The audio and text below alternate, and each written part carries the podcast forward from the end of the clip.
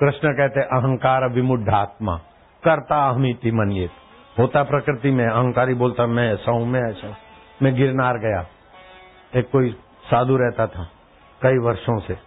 मैंने कहा, चलो, मिल लेते साधु बोले, महाराज, चप्पल बाहर उतारो। अब खुद तो चप्पल पहन के वहाँ कुटिया के पास बैठा मैं क्या चप्पल दिन में चार बार धुलती है?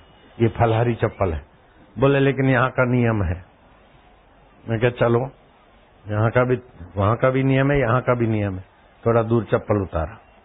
फिर तो उसने बात बताई, मैं पारा मारा है, ये किया, वो किया। लेकिन पारा उल्टा पड़ा, बीमारी हो गई। मैं क्या अहमदाबाद आश्रम में आया? अहमदाबाद आश्रम में आया, तब उसकी आँखें फट गई कि जो बापू मेरे पास सहजता से आया, उस बापू को मैंने बोला, चप्पल इधर उतारो, उधर उतारो। अरे, संत की चरण रज और चप्पल, जिसको भगवान में प्रीति हो, उसके साथ कोई कानून होता है क्या? समर्थ को नहीं दोष गोसाई। जय जय सियाराम महाराज।